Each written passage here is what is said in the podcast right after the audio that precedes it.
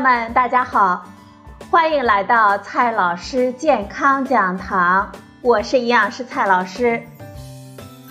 今天呢，蔡老师继续和朋友们讲营养、聊健康。今天我们聊的话题是：蛋白质也分优劣吗？在很长的时间里。中国人民的饮食都是碳水化合物多，而蛋白质比较少。随着生活水平的提高，高蛋白它的获得已经不再困难，而蛋白质的营养也就成了各路商家的卖点。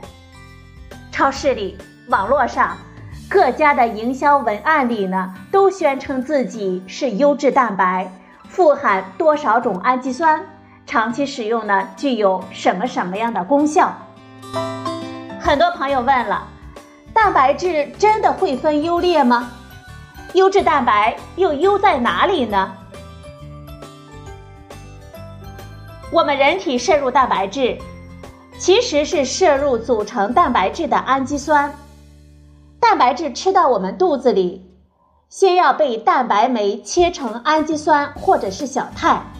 再吸收进入我们的血液中，最后，氨基酸被运送到细胞的核糖体中，重新组装成我们人体需要的蛋白质，而没有被利用的那一些，可能会被代谢产生热量，或者是排出我们体外。在这个过程中，我们人体并不能识别蛋白质的来源。而只在意有多少被消化吸收了，又有多少氨基酸被利用了。被利用的氨基酸越多，这种蛋白质满足我们人体需求的能力也就越强，我们就认为它越优质。因此，评判蛋白质是否优质的标准就取决于两个因素。第一个因素。这种蛋白质的氨基酸组成跟我们人体需要的组成有多么的接近？第二个因素，这种蛋白质被我们消化吸收的效率是怎么样的？基于这两点，食品学界设计了一个消化校正氨基酸计分值，简称为 PDCAAS。经过试验测试和计算，每种蛋白质都会得到一个分数，最低呢为零分，最高为一分。一分表示这种蛋白质消化吸收率非常的高，氨基酸组成跟我们人体很接近，所以只吃它就可以最高效的满足我们人体的需求。零分则表示这种蛋白质缺乏某些我们人体必需的氨基酸。如果只吃它的话，吃多少都不能满足我们人体的需求。不同的蛋白质有着不同的氨基酸组成，消化的难易程度也有所不同，所以啊，也就有了优劣之分。这就是衡量标准，就是我们所说的不同的。消化校正氨基酸计分值，鸡蛋、牛奶和大豆的蛋白消化校正氨基酸计分值是一分，也被称为优质蛋白或者是完全蛋白。其他的蛋白往往要低一些，最极端的呢是胶原蛋白，因为它不含有我们人体必需的色氨酸，所以它的消化校正氨基酸计分值为零分。大家通常所说的胶原蛋白，在营养学意义上是劣质蛋白，原因呢就在于此。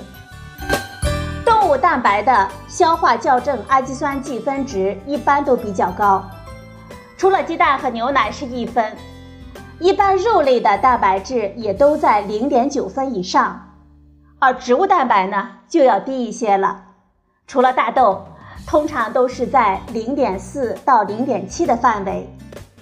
所以，许多人说，动物蛋白比植物蛋白要好。通常的食用蛋白，比如说牛奶蛋白、大豆蛋白、鸡蛋蛋白、大米蛋白、牛肉蛋白等等，其实是多种蛋白质的混合。经过分离提纯的蛋白质，它的氨基酸组成可能会出现一定的变化，从而改变它的消化校正氨基酸计分值。此外，加工方式也可能会影响到它的消化吸收的效率，也可能对消化校正氨基酸计分值有一定的影响。比如说大豆蛋白，一分指的是经过纯化的分离大豆蛋白，在大豆或者是豆粕中，含有蛋白酶抑制剂以及一些低的消化校正氨基酸计分值的蛋白质的组分，所以啊。它的消化校正氨基酸计分值大约是在零点九一分，跟牛肉呢差不多。我们从消化校正氨基酸计分值的定义可以看出，它呢具有相当大的局限性。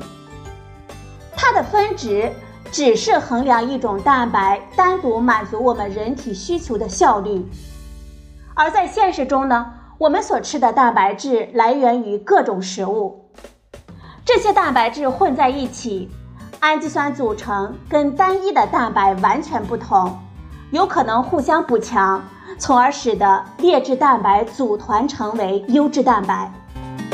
比如说大米蛋白，因为赖氨酸含量低，所以它的消化校正氨基酸计分值只有零点五分。